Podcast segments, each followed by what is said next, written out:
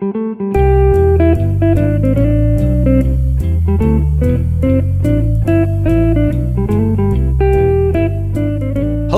and welcome to Oh No, Ross and Carrie, the show where we don't just report on fringe science, spirituality, and claims of the paranormal, but take part ourselves. Yep, when they make the claims, we show up so you don't have to. I'm Carrie Poppy. And I'm Ross Blocher, and we have with us a special guest today from the Reasonable Risk podcast, one Mr. Michael Schaffer. Hello, Michael. Hello, Ross and Carrie. Good to be with you. And just in case our listeners are confused, this is not the Michael Schaffer that I ran cross country with in high school. Oh, thank Wait, goodness. no, You no, clarified that. it- it is. oh, oh, I'm so embarrassed now. Y- you know, there's actually a real benefit to having a name like this. I'm really ungoogleable. Ungoogleable. Oh, yeah. yeah. 100%. You know, unless you Google like my name and podcast name or business name or something like that, you're not going to find me. So it's good to be under the radar sometimes. Yeah, it's one of those double edged swords because I'm the Yes. only Ross Blocher. Oh, and imagine being Carrie Poppy. Oh. There's never confusion. Yeah, there's never a miscommunication. Tide goes in, tide goes out. exactly. There was a Ross Blocher who lived somewhere. Oh goodness, I'm forgetting the state now, but it was in the U.S. and he passed away already. So, Oh, R.I.P. but yeah, welcome to our show. And you had reached out to us, as many others had, after we had started our Wealth Expo investigation, uh, because we were running into a bunch of uh, we thought scammers, people selling tax liens and Covered calls. covered calls, the beat the stock market offers. So you have some experience in these matters, and maybe you can just talk about that real quick. So, my main line of work is being a real estate broker, and I spent several years sort of at the middle to late later end of the housing crash buying foreclosure properties and flipping myself. So, I've flipped maybe 2 3 dozen houses and I haven't been doing that for a few years simply because of the market. I'm in Denver. Our market here is spectacular, so it's too hard to buy houses to flip. But yeah, I was in the uh, right in the trenches of the foreclosure flipping business back then, and there's a few different layers there in the business that run from uh, extremely scammy to completely legitimate. Gotcha. And but before we jump into that, can you tell us just a bit about Reasonable Risk, your podcast that you do? Yeah, sure. So reasonable risk is it's built around my sort of unifying premise of life, the universe, and everything, which is any decision can be broken down into what are the risks, what are the rewards. So anything in life that we do, if we look at it through those lenses and analyze it, it might be analyzing it for two minutes if it's you know buying a candy bar, but uh, but That's for too long for buying a candy bar. uh, I, but you know, There's a guy in the sta- checkout aisle, and he's like furrowed his brow. What What are you doing with that? What you call it? Uh, I'm analyzing the risks and the rewards. Well, yeah, because you're standing there in line and you're waiting for the person in front of you, and they're writing a check for some reason in Sure. 2017. and I, I'm sure it gets Okay, faster the more you do it too. so, you know, obviously the bigger decisions in life. Where are you going to go to college? Where you know, where are you? What city are you going to? live in who are you going to marry are you going to be an, an activist or a corporatist you know, mm-hmm. those kind of decisions that can be broken down and they don't have to be that scary and paralyzing so on the show we, we talk about how different people make decisions in different areas sometimes we're businessy. Sometimes we're more personal stories. Try to be funny along the way, so it's not just you know a dry bit of economics or something like that. But we look at things from all sorts of different angles, and, and that's really what it's about: is decisions. Sounds like a very reasonable SWOT analysis. ah, oh, oh, believe me, you, you, I was thrown right back to business school. Uh, but I know you've already uh, taken your lumps on that one. uh, let me ch- ask you this Did you graduate from one of Canada's top business schools with really good grades? No, I graduated from one of the U.S.'s top business schools with very good grades. That was so, that was a, a Nathan for you reference that like eight people will understand. is he still? I mean, that that he hasn't done that in years, right? oh no, it's still on. It's, uh, I mean still it's in on, hiatus really? right now, but it's it's a Oh. very good show. Carrie bought me I the haven't. first season I have. for I haven't kept up. I had seen some of the first season. Oh, you got to watch it. Well, anyway, you're not Nathan. So Uh, so we trust you more. But you know, you mentioned that there is good house flipping, and mm-hmm. that's on one end, and then down to very unethical, and maybe there's something in the middle as well. My mom was a realtor for years, and we mm-hmm. flipped a house when I was a kid. I didn't mention this on the show, but my parents bought a house, and my dad fixed it up with his hands, and mm-hmm. my mom did all the decorating, and I imagine that that was on the ethical end of it. And we focused in the show on what we imagine was the unethical end of Yeah. it. And we mentioned that there uh-huh. are more and less ethical ways to do this, but I think for a lot of people, Right. they thought we were just saying all house flipping is bad. I didn't necessarily get that from you so much as there are really a couple of different pieces here of potential scam. Well, and you you wouldn't get that from the presentation because mm-hmm. the presentation is just there to sell you expensive workshops and coaching services, sign you up for way overpriced software and things like that. Mm-hmm. So that's all you're supposed to get when you're there as you guys coming into the real estate wealth expo. The pitch kind of did what it was designed to, except that you're skeptical and you know knew that it was you know bullshit the whole way. But that's really what the pitch is supposed to do is really not answer any questions. Right. And you were alluding to the fact that there are more layers of crumminess and scamminess to what they were doing. Can you unpack that a bit, kind of what they were actually trying to accomplish?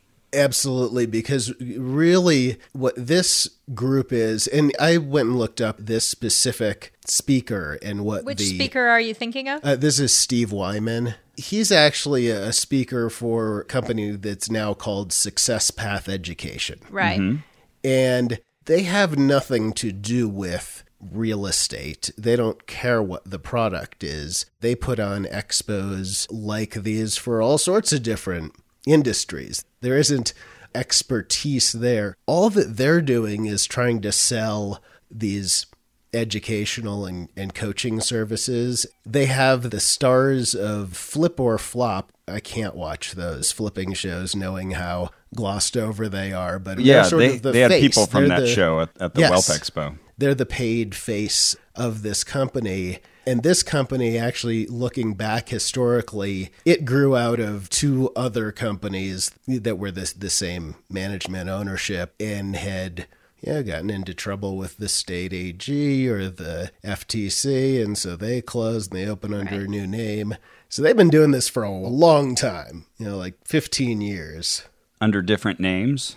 Yeah, but they're all. It's interesting because I recently did a, a show focused on multi-level marketing schemes, and those there's a very high concentration of the largest ones are in Utah. Ah. Uh, re- revolves around the Mormon community, and so is this company. Yeah, we noticed that a few of them were in Utah when we were. I Yeah, was looking up the there's a Better reason Business for Bureau that. Yeah. rankings for all of them. Is it because Mm-hmm. Utah has laws that are friendly to this, or is it because of a Mormon practice? It actually has more to do with culture. Oh, I did find uh, the the two companies before. One was called Daeus. And that's interesting because it al- almost sounds like God. Um, and uh, Is that and D before- E U S or it- D It's actually S? D, it's actually D A E U S. Whoa. Which which I don't know is anything. It may just be you know a branding. Uh, oh, let's spell it all weird. Talk about Um, ungoogleable. And then before that was Premier Mentoring.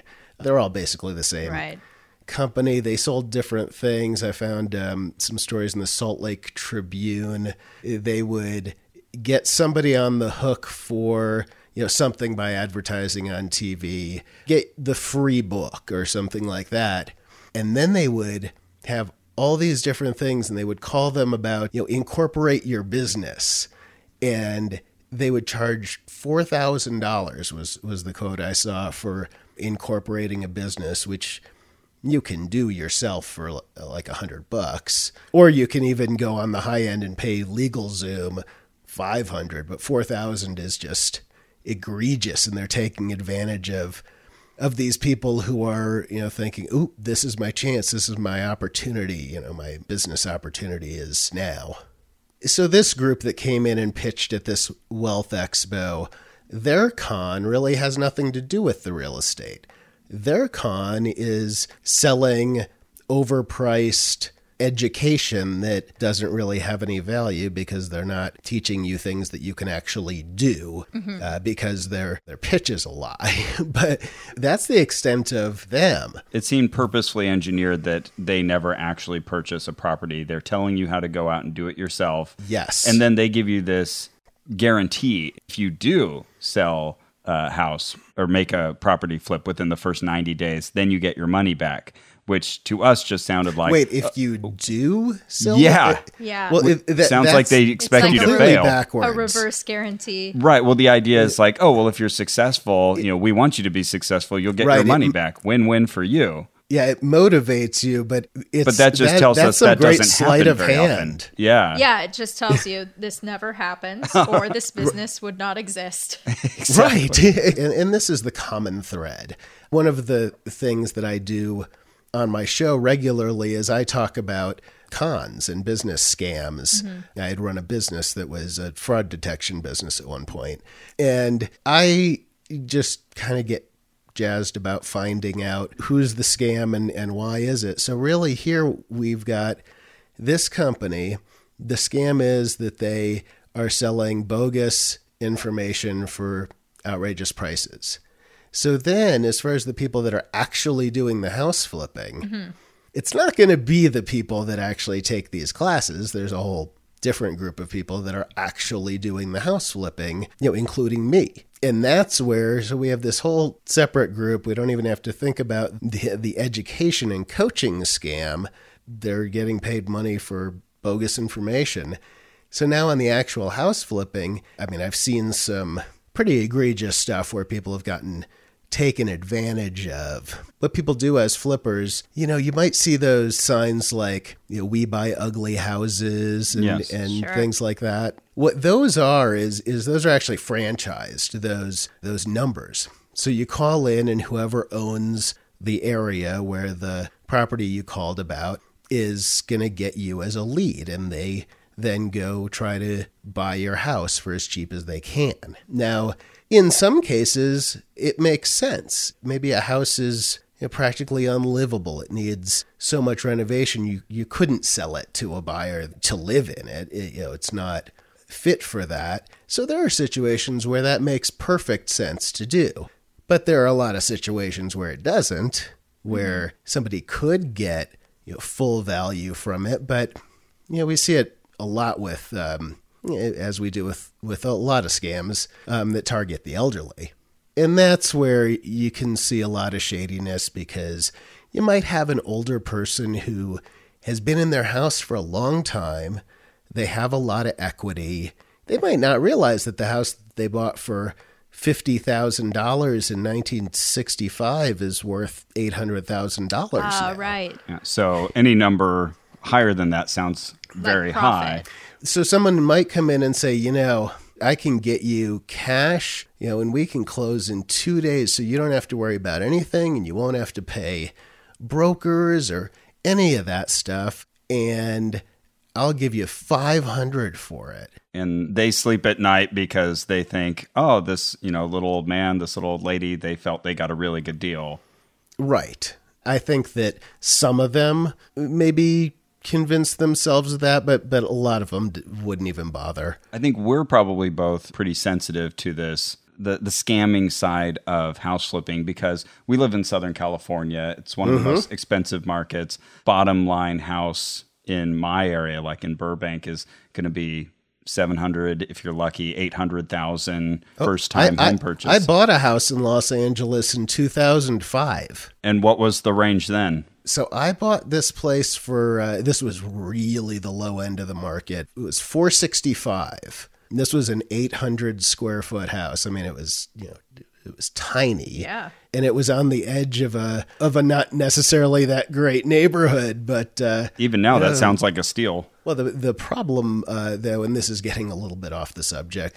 When I was looking to move out of LA, the market had crashed and it was only worth 300. And that is where a lot of unscrupulous flippers can come in and really take advantage of some things. Mm-hmm. We don't see that so much right now, certainly where I am in Denver, in Southern California, anywhere in California. Uh, there just aren't that many people underwater on their mortgages because housing prices have gone up so much. But when we did, that's where there's a lot more room for um, for people to take advantage. Right. I think one of the things that struck me during that presentation was that clearly the people buying the classes were being conned. Well, I shouldn't even use that strong a term because I guess I don't know, but I felt like something was wrong there. I'll say it. They were being conned. okay, fair enough. and then in addition, they were being given this advice that if they were even able to implement it, would be predatory. So these ideas Yes. like run in at midnight when the house goes into foreclosure and grab it. Well, okay, the reason you're going in at midnight is because the person who actually wants to buy the house is asleep. Mm-hmm. like that's Well- the design of that, right? That's actually one where the way that they pitched it is not really possible. So they pitched it exactly the way that you're talking about it. Hey, you get to swoop in there and get it.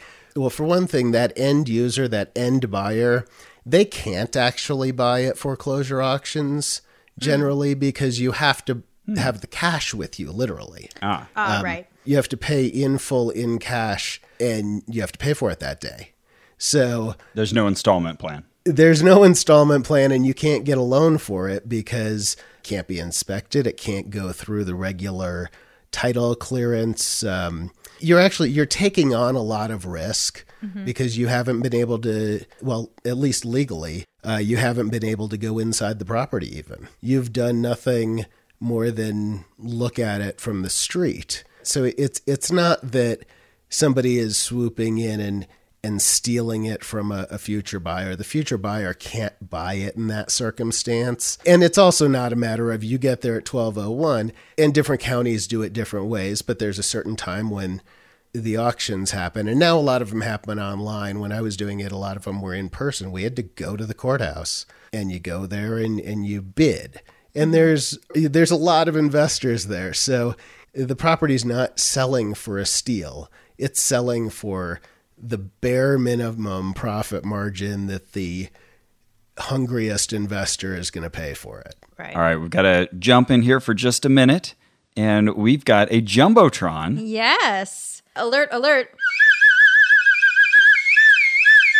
Oh, it's very official now. Yes, a Jumbotron from Deidre Bales. To Justin Hostin, she says, "Thank you for being my best friend, biggest supporter, and never giving up on me." They really like the slide whistle. Relationships are built on experiences. I love going with you to spooky places, trying new things, listening to podcasts, and relaxing together. You build me up when I need it. Plus, owls are our team spirit animal. Let's give it a shot and take it to the next level. Ooh. Do you think they're going to take it to the next level? All right, let's let's hope so. Yeah, fingers crossed. Report back, Deidre and Justin. yeah, let us know. Or is it Deidre Hostin and Justin Bales? Mmm. Deidre, is it? Justin, is it?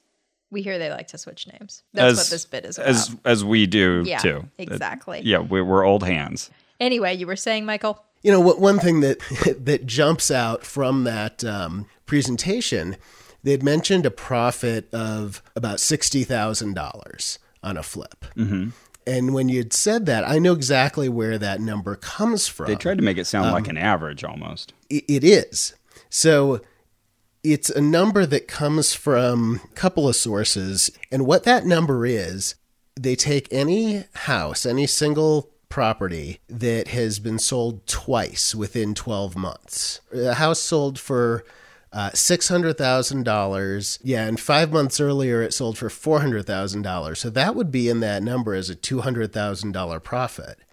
But that doesn't count the renovation. So that $60,000 profit number, that would be if you just bought it, turned around the next day, sold it, didn't have anyone else involved. Right. That was another Other fees involved. well, they talk about, hey, do this at home in your pajamas. I'm all for working in pajamas. I do it half the time. but you also have to, you know, have that team out there. If you're going to have that team, you have to pay them. They don't work for Right. free.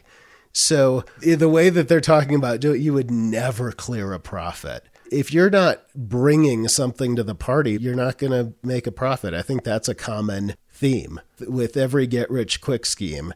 You know, if you think about it, why would you make money for doing nothing and not using your your own money? So you can you're, coach you're not going softball. to. right, right. Actually, that's a lot like the home shows where they show people three houses or whatever, and it, it's a joke. They've already bought one of the houses, Right. But you know, it's like you know, I'm a youth softball coach, and uh, you know, and my wife sells crafts on Etsy, and our budget is three million dollars.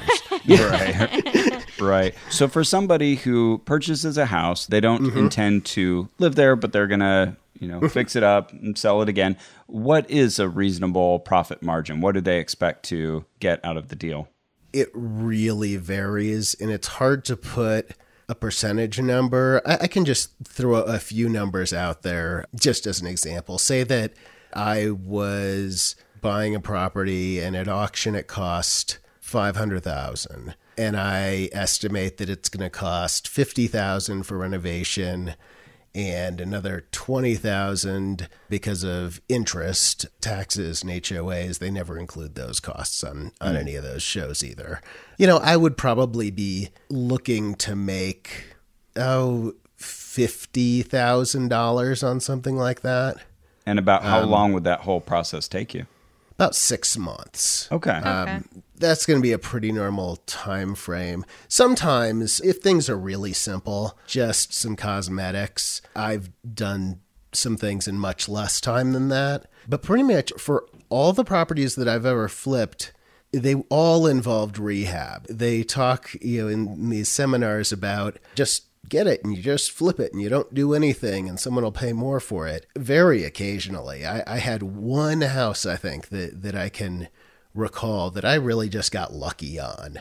The other person that wanted it didn't make it to the auction that morning. So they paid me extra to just sell it to them. Uh, right. Mm-hmm. oh, So that was pure dumb luck. That that doesn't work in reality. Right. It's not something you can plan for, build into your Right. yeah your system. right. so And there, there's too many costs and too many risks involved to think that you're going to make it just on buying, not doing any work, and and selling it. So, how big or small of a problem do you think unethical house flipping is? And are there any other aspects to it that we haven't discussed? I think that it is not a very big problem when the housing market is good in general. Most areas of the US right now, the housing market is is relatively healthy.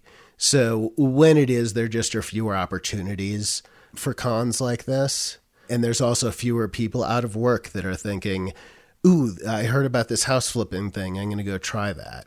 So when we get into the next recession, that's when it's something more to watch out for. And it's something that I advise people like if they're you know parents or some, you know somebody that maybe are elderly maybe live uh, live alone you know in the old house they've had for 50 years just to you know mention it to them or keep an eye out and that sort of thing Okay. So yeah, tell us about tax liens. Should we get them? Is tax that how we're going to make make money? Will I get rich? Brian Allen, our least favorite guy of the whole presentation. yeah What's yeah, his so- shtick? Tax lien buyers club no you will not get rich buying Damn it, tax Michael. liens All right. So, what happens? What actually happens there? especially not buying them from Brian Allen's Tax Lien Buyers Club. But I don't have to put Um, clothes on. You can do anything at home in your pajamas. You don't even have to wear pajamas.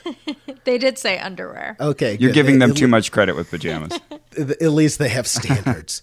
so tax liens are actually a really boring, stable, low paying investment. So the basic idea is you're helping somebody who needs to pay off taxes on their property by giving them a loan and they're paying you back kind of on the side. You're actually buying the lien from the the jurisdiction. It's usually the county. Right. So what's happened is somebody has not paid their property taxes. Most properties right now, if anyone has bought in the last 10 years, maybe even longer, their bank includes that tax lien payment in their mortgage. So people don't have the option not to pay their property taxes anymore. if they have a residence So that has a mortgage. if they're paying towards their mortgage, then the taxes are getting taken care of.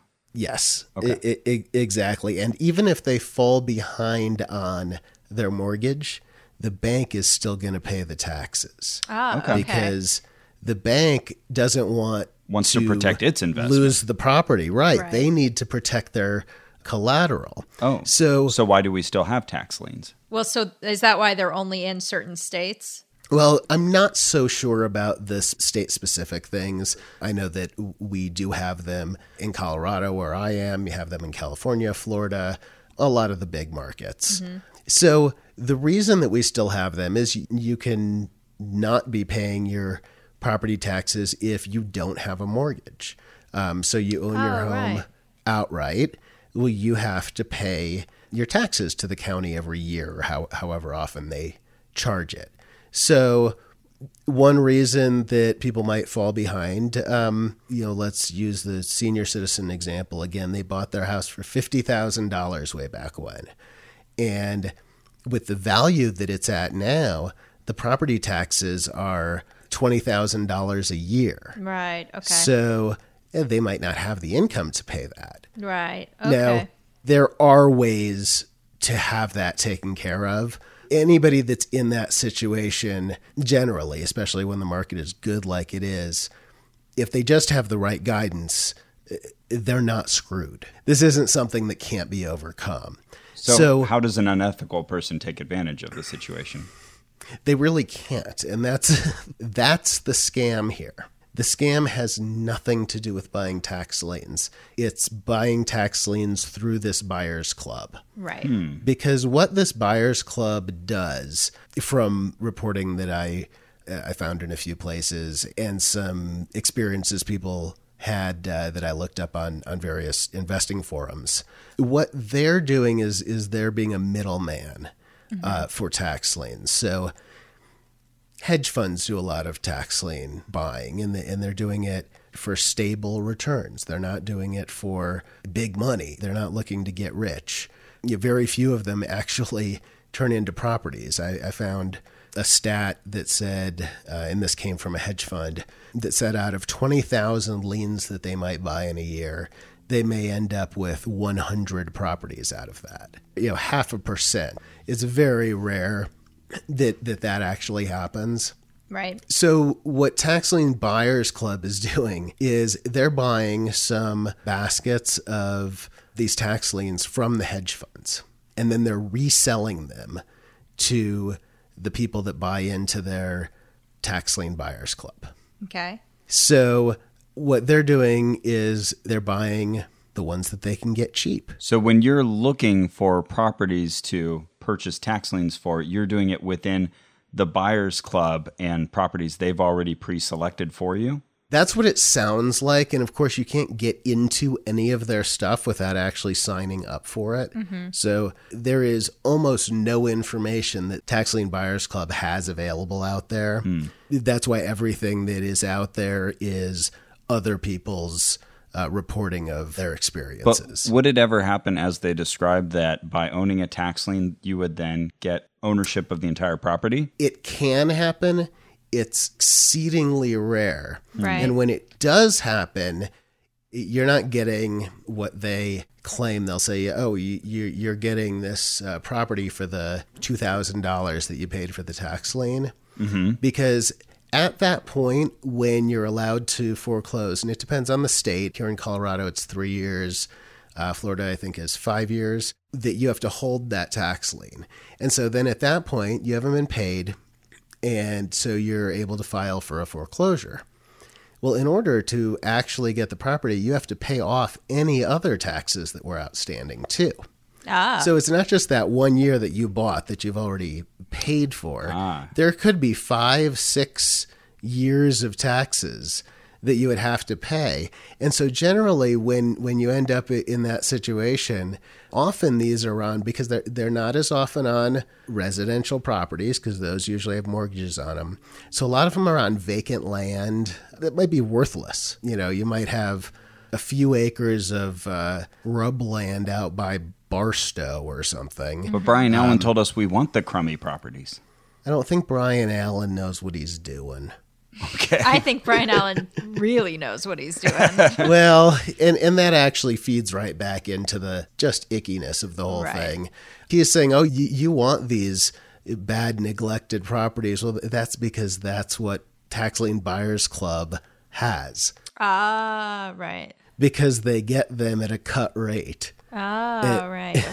So it just feeds into their profit. You are absolutely right to think that Brian Allen is just slime, but it really has nothing to do with throwing people out of houses because, I mean, I'm sure you can find stories of it happening, but it is very, very rare. Okay. I think my concern wasn't that people would be thrown out of houses. It's clear that by the time you're buying the lien, they've defaulted to a point that they're probably not going to be able to dig themselves out of this hole. Right. But just that there was this sort of vulture nature of it. You know, oh, good. You know, you've yeah, been waiting fucked. for someone to exactly Yeah. to default Well- to get kicked out of their place and ah, let's profit off this situation. And that's where the scam is just the sales pitch because that vulture part of it doesn't really exist. Right. Hmm. So it's interesting because it's like he's selling sleaze. You know, eh, he's he's like a greed is good, Right. Gordon Gekko, Yes. um, type. That's totally what I was thinking of. Yeah. He- I, although, although a really cut rate, Michael Douglas, I'm sure. I wonder if he self justifies the way that Bernie Madoff did when he said, Well, all the people who lost money through me, they were greedy too. So what did I do that they didn't do? It's funny because in that quote, he's actually lying because his clients, and the only reason I know this is because I just researched him. So his client base was made up primarily of the wealthy uh, Jewish country club circuit in Long Island and in uh, West Palm Beach, Florida. So he got these wealthy country club set uh, people to have their charitable foundations invest with Madoff. And the reason that they liked Madoff's strategy or his returns, which were completely fake, but why his sales pitch worked was because he wasn't promising crazy high returns. He was just promising sort of very stable returns, which the charitable foundations liked. So he was a master salesperson. So he found that line between it sounds too good to be true and it sounds uh, just Yep. just the Yep. right amount of good. Enough to be true. Absolutely. Absolutely. And smart people who were top investors themselves. You know, it's not hard to convince yourself if you want to be convinced. Yeah, and if all your peers are telling you, yes, this is a good investment. And he had a long track record. Everyone thought everything was fine because he did a really good job of having people agree to keep their money with him mm-hmm. and not withdraw it. So he went for, and the, and the accounts of it differ, but likely starting by 1990. Mm. And he went until 2008. He was just a master salesperson. He's, he's pretty fascinating. A little credit here to my best friend Claire, though, who's also a friend of Ross's. Her ex boyfriend's parents tried to get her to invest with Bernie Madoff and said, Oh, it's just such a good deal. We're making so much money. And Claire, who has an economics degree, looked at it and said, No, thank you. Hmm. Wow, that's that's great. Yep. That that that that's fantastic. I love hearing that. So anything else we're missing on the tax liens front? No, I th- I- think we've pretty much covered tax liens. That really, you know, the scam is getting people to believe that by paying this this company three thousand dollars for a you know two day seminar or whatever, that they're going to find this magic fountain of money that doesn't mm-hmm. exist. And th- that's the basic question I think we raised, which is why would they want you involved in this at all if Right. there was so much money here? Right. Oh, I forgot to mention that they said, "Oh, you can do this with our with our money. You don't even have to bring your own money in." Generally, what, other people's money. what they're doing so that you is can later owe money to us.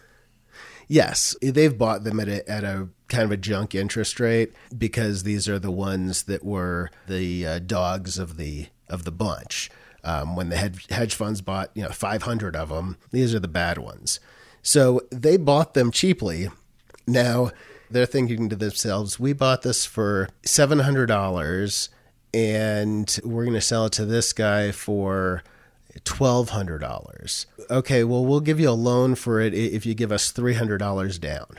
So now they're only actually out 400 bucks, but they're going to be charging him interest on 900 bucks mm-hmm. at some insane interest rate. Right. Now they're a bank. Right. You know, eventually these can mount up. And I've heard of situations where then they'll go on to convince someone, oh, you know, you just had bad luck on those couple of ones. You need to stay in this. You will keep fronting you the money uh, if you give us a second mortgage on your house. That's cool. where wow. that's where you go from from scummy to just absolute shit predator. Oh yeah, you know that's why they're able to do that. Hey, do it. You know, do it with other people's money. You know, it's um, there's a cost to everything. You know, Ross. Ross is it? Oh, I'm Ross. Yes. I'm loving hearing from Michael, but you know who else I love to hear from? Probably a space where you can create quality websites, I'm guessing. Mm-hmm, uh, mm-hmm. Now, if I had to like describe this space, I would say maybe it's square. Exactly. Like that movie Cube or whatever that's out right now about the big square. Oh, I don't know that one. Well, that's a thing. All right. But yeah, I love to hear from Squarespace.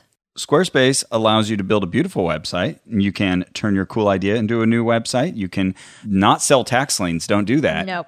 You can not predatorily do anything really. Yeah. Do good things yeah, with Squarespace. Make a okay. good website, you guys. Make, I mean, make it beautiful and good. Squarespace is all about you know, putting good into the world. And that is why they support this podcast and this episode. But if you're listening to this and uh, you need an online presence for your business, for yourself, this is a great way to do it. The templates make it easy and they are mobile friendly. So you don't have to worry about that making two different versions of your site you know, it doesn't matter whether you're making a website for your business or maybe you just want to make a blog. It's user friendly for both those kinds of things. And you can go in there and make it what you want, or you can use some of these world class design templates. It's ready for e commerce, uh, it's got a built in search engine and powerful analytics.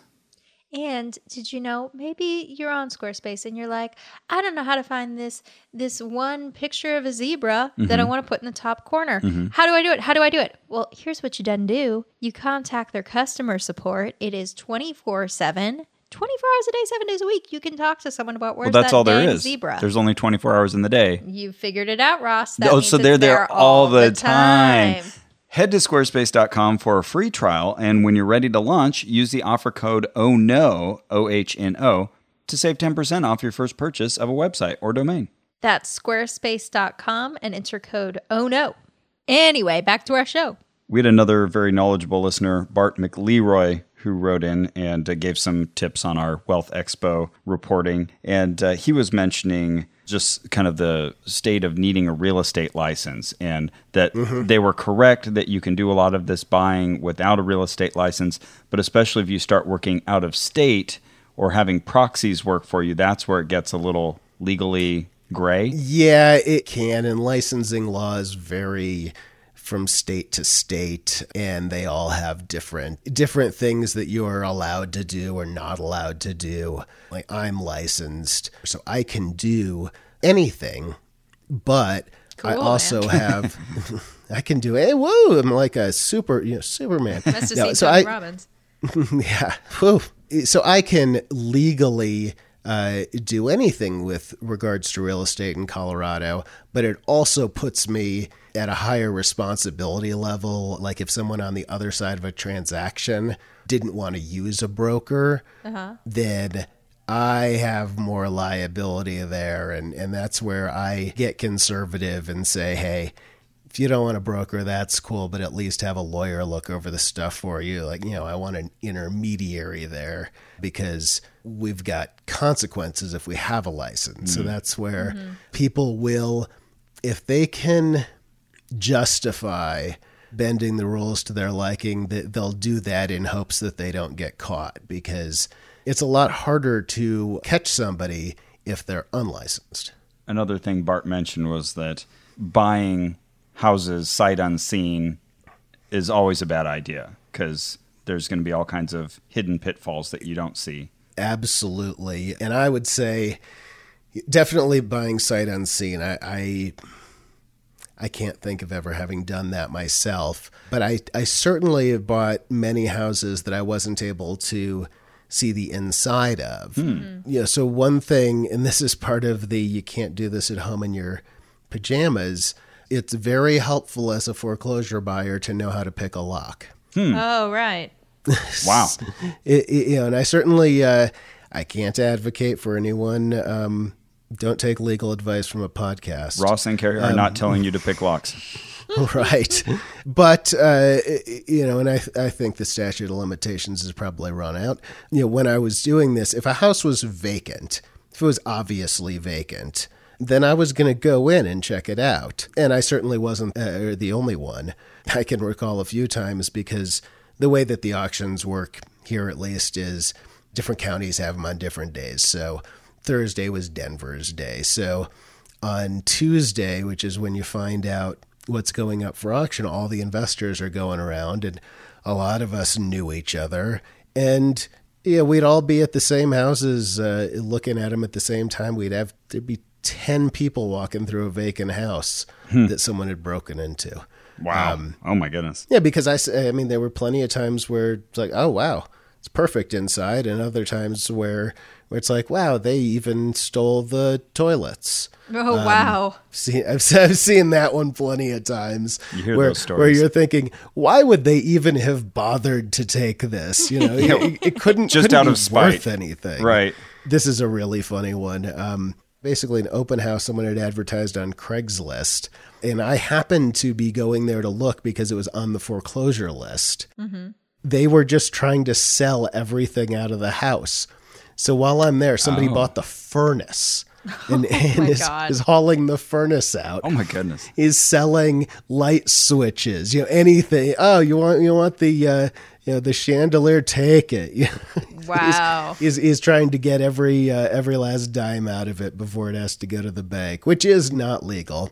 But you know, I can't say I necessarily blame him. So moving on to Alan Andrus, uh, we yes. suspect that he maybe misled us on beating the stock market. Maybe you can tell us how to beat the stock market. I cannot tell you how to beat the stock market. Oh my God, we had to wait 50 minutes yep. to find out you don't have the secrets. I don't have the secret, and, and but I'll tell you what, if I did, um, and I'm sure Alan Andrus would know this, if I did, I would just do the thing instead of yes, exactly. Again, why are coaching you on how to do the thing? Right. Uh, that's another sort of a golden rule of scams that I think of. If someone's trying to sell you on some business opportunity, think about why aren't they just doing it themselves? Yep. Yeah, yes. I, I, think we mentioned that. And it's so obvious that if there's already like a victim to your scam, why are there two winners? Right. Mm. There right. should just be exactly. like one of mm-hmm. each. If you're adding this third person, something is awry for me. And anytime they talked about, you know, having a team or being with a coach or being with a mentor, just like you see in a bank heist movie, you know, they have to split up the money at the end. Mm-hmm. And it's no different with Why would they want to split with it with investments? You? Yeah. Why do they want to split it with you? What what are you bringing to the party? So with Alan, he started off with the whole thing about insider information. And what really jumped out at me there is because you talked about right because he's he's using the term know, inside is, trading, but it's not inside right. trading because you don't actually have inside information. There's nothing inside about it at all. You're looking at other people's trades, and that's public information. And other people's trades themselves, you, you have to tease that out. It's not just right there, but there are a hundred computer platforms that will do this for you. And and this was a critical uh, review on a forum. It referred to it as Alan Andrus's laser pointer medicine show. and, that just that just sounds perfect. He's and they, a snake so they, oil salesman. Yes, exactly. It's like an old timey medicine show. Yeah. So this person stated it was three thousand dollars for the workshop, and then thirty bucks a month for this trading platform. And I'm sure that they are taking a, an extra commission cut mm-hmm. out of every trade that goes through there. It's going to be buried in some fine print somewhere. Mm because they're just passing it through to a to an actual brokerage, but they're going to be taking a cut on that Their, too. their take is guaranteed, and yours Right. not so much. no, no, not so much. Which not is so much. the criticism of fund managers, and I think you'd mentioned this a bit as well, because they kept talking about how you know fund managers they always get their take for sure, and then you get some small sub percentage of that, and some of that is true. It is, and one thing that we're seeing now in the markets is is we are seeing more funds uh, go away from what's called active management when you have a fund manager person deciding what to buy and what to sell. More are going into funds that are just based on an algorithm, and they're going to track certain industries or certain market indicators or whatever. And that's becoming more popular and it's much cheaper. So they're right when they say that money managers are taking a substantial amount of money away from you. Now, I think that they overblew that amount by about 20 times or something wow. like that because a high end hedge fund manager is going to take 20%, but the people that are getting you know a few percent uh, but but it's still more than in my opinion and i have I, and i mean no disrespect to any money managers but to me i keep everything in just index funds or in your year fund. Oh you're planning to retire in 2050 hmm. or, or whatever it is and it just does its thing. Mm-hmm. And best um, case scenario, you diversify. You have some things that are more variable that are playing this big lotto that we all play, and you have some other things that are you know more reliable. Right, and investments. the and the big computers that know a hell of a lot more than me or you or anybody take care of it for you, and they do it at a cheaper price point. So Alan Andrus is right about that, but what he never gets to is well then why is his system any better? Mm-hmm. Mm-hmm. Right. it really makes no sense because what he is saying is, well, we're going to base our recommendations on what the experts are doing. Well, he just said that the experts aren't doing any better than just playing the market. So he's get- contradicting Yeah, I guess the idea is that we're looking at only these elite people who are really successful. and that's the part you really can't track because it's not like the uh, stock ticker says, "Yeah, Warren Buffett just bought this. Well, I mean, unless he buys a company, in which case it's already priced in and there's no way for you to make money. It is really funny, though, that he calls out to Warren Buffett because Warren Buffett hates. uh, these day type of strategies, he thinks that they're such trash. Of course. You know, his his strategy has always been you buy a company and it's about the company Oh, and okay, the value of it. And this is really it's charting. And what they do is they have a simple algorithm and it looks at the graph uh, and it makes some calculations and its little arrow turns red or, or green. All right. And they show us the very selective moments in the past where they've been correct. Right. right. A lot of this is very much like cold reading techniques. Uh-huh. You know, in any kind of rah rah forum like that, you're going to have, I think it was with this one where he had brought a couple of women up to say, oh, I would buy them. Right. Uh-huh. Right. You know, or I would covered call. And covered call is, it's a legitimate investment strategy. I don't know why he picked those words. Sure, covered call is a, is a strategy. I don't know why that would excite anyone. Yeah, it was pretty Fair enough. pretty clear you're not going to get rich off it. No, and and the whole point is is not to. By doing that, you limit your upside. So Right. it, it was just interesting to me to you know to hear him say some things that really were just internally inconsistent. To jump back to also the idea that your money manager or whoever takes a percentage, that's just of what you make, right? Not of the money you put in. No, no, it, is of the the full amount generally. Oh, okay. So- okay. Right. So they're taking percentage of the account. Okay. So let's say that the fee was 2%, the the fund is going to need to return more than that before it starts actually making a return to you. And there's Oh, often yeah. a fixed cost that will even come out of your account. Yeah, there can be all sorts of different ways to structure it. You know, when they're talking about things like that, they're really they are not talking about the kind of funds that the people in this audience would have access to. Mm-hmm. The kind of funds that charge those huge fees are ones that are only going to be open to accredited investors who are going to understand the the risks of them and those guys get a lot of money. Sure. And, and I'm pretty sure they don't think uh, that they're worth it, but yeah, they're getting it while the getting's good. But yeah, I mean, like if you do have one who takes 1% or 2% or something, Mm-hmm. and it's not until you make that extra money. I don't know. It reminds me of like my agent. You know, my agent takes a fee, but he also gets me way more work than I would have gotten on my own that I don't have Right. to worry about finding. I don't, Right, I don't really see a big problem with that unless the fee's exorbitant. Exactly. It's a commission, or it's like what I do, you know, in real estate. I'm getting a commission when a deal closes. I used to be an agent. When I was an agent, same thing. You get mm-hmm. your, well, not me, my agency would get their 10%. Right. Believe me, the agent doesn't get the full 10%. Oh, you know, I believe you. I believe you. And I think you'd mentioned before that even with this website that isn't named, we only see these very generic screenshots, that he's probably Mm-hmm. just buying this as a white box thing from some Right. other company. it's a white labeled front end that I mean there's a lot of guys out there doing this same thing. And they just brand Um, this, you know, same infrastructure. Right. So there's a, a few companies that have made a business out of just relabeling their system.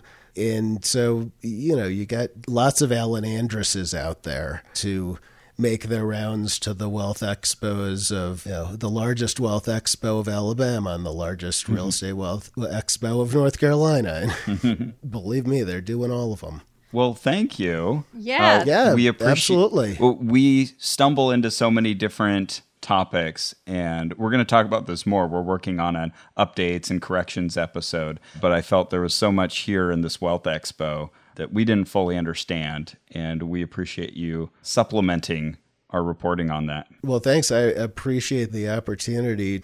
I've been listening to the show for a couple of years, and I, and I I really love the investigations. And then when I heard this one, and I kind of knew too much about the other side, but no, there's no reason why you would know what you didn't know about the Wealth Expo, and that, and that's why it was interesting to get that perspective.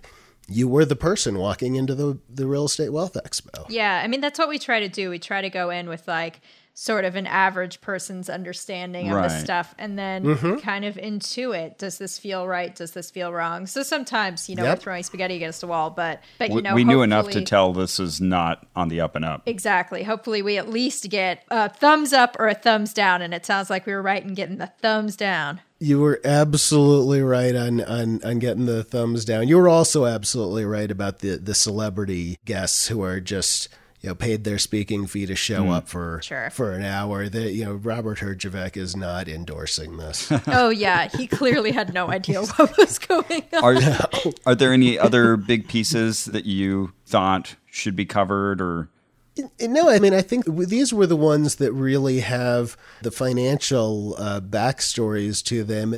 20 years, one of my old bosses just liked these things. And so he dragged me to one once. thought it was entertaining Right. Oh, yeah. He thought it was going to, you know, really just, you know, I was probably 23, 24 years old. It was one of my first jobs. Yeah, I mean, I was a cynic then. And uh, this was torture, ju- just sitting through. I think Colin Powell was one of the speakers, uh, and he Oh. was actually he was actually very good. But then we also just had sort of the rah rah. It wasn't Tony Robbins, but the the Tony Robbins type. Amazing.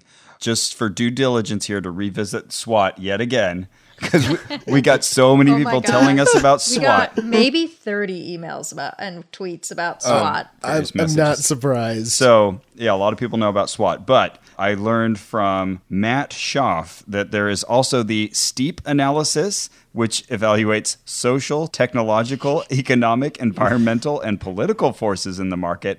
And there's also a PEST analysis, which measures political, economic, social, and technological issues. So, all kinds of different overlapping analyses. I think And PEST acronyms. is, yeah, also a, uh, a silly acronym. You can SWAT a pest. Yeah, exactly. They, they also they, they go by era. So I was in business school at USC actually, uh, Oh, 2000, holla. 2000 to 02. And so back then we did SWAT and PEST, But steep, I think, is newer because we didn't we didn't have steep. So when you hear Uh, SWAT, welcome.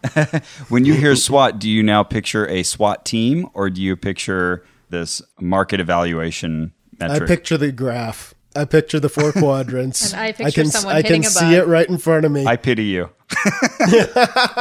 I picture It's- President Obama catching that fly. Oh boy. well, remember when that was our problem with our president? oh my! Oh, the glory days. For real. The days when e- existential dread wasn't, uh, you know, a, a light topic. well, thank you so much, Michael, for sharing your knowledge with us.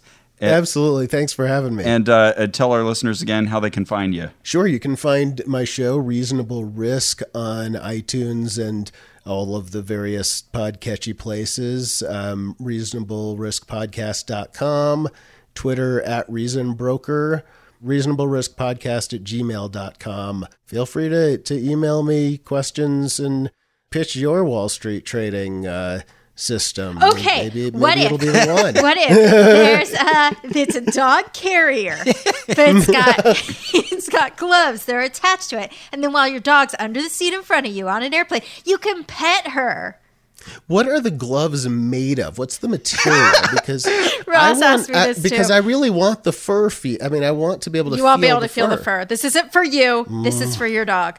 So it's some sort of it's I don't know. It's made of the same stuff we make Kevlar? dog t- uh, toys out of. Yeah, Kevlar or something like that. So yeah, Kev- it's, it's hard to it's hard to chew through. Is the idea. I don't walk my dog in neighborhoods where they need Kevlar. Anyway, the point is your dog's excited even It's if a great can't investment. it. and it's a really good idea. I'll check it out with uh, my dogs Archie and Jazz, and uh, we'll we'll see how they feel Okay, about it. thank you. Well, that's it for our show. Thank you to Michael. Yeah, thank you for sharing all your knowledge with us. Our theme music is by Brian Keith Dalton. Our show was edited by Victor Figueroa. Our administrative manager is Ian Kramer. And you can support this and all our investigations by going to MaximumFund.org forward slash donate. Find us on Facebook, fb.com forward slash onrac, O N R A C. And you can also follow us on Twitter at Ono Podcast. And then you've done your good deed for the day. Indeed. And remember, In the words of our guest, Michael Schaffer. Stay away from Bitcoin.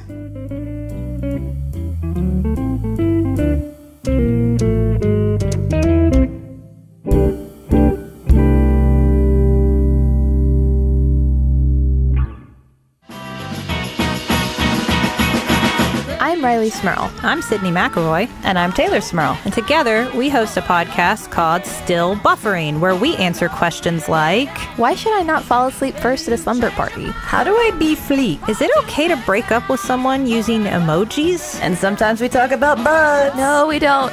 Nope. Find out the answers to these important questions and many more on Still Buffering, a sister's guide to teens through the ages. I am a teenager. And I was too. Butts, butts, butts, butts, butts. But you change your mind far too many times over and over again, over and over again. What's up? I'm James, the co-host of Minority Corner. And look at that! The other co-host of Minority Corner. Girl, guess what? What? We just hit our 100th episode. What? And what do you think is going to be in store for the next 100? Probably some more feuds with Jennifer Hudson. And I'm telling you, I'm We'll probably do more investigative reporting too, like we did with the Kodak and their racist film. Not to mention exposing the truth, like how we did with the ugly history of the Texas Rangers. But we always lighten the mood with a splash of pop culture. Olivia Pope's new wig, have you seen that? It's popping. Just like your lip gloss. and Janet Jackson. And you know we like to put our nerd glasses on and talk about things like Marvel. It's true. That's it. I don't speak about DC. but you just did. What? All from a perspective that's black, queer, and ladylike. So come on over and learn, laugh, and play and join the corner. It's a lot of fun. I'm having fun right now. Minority Corner. MaximumFun.org. comedy and culture. Artist owned. Listener supported.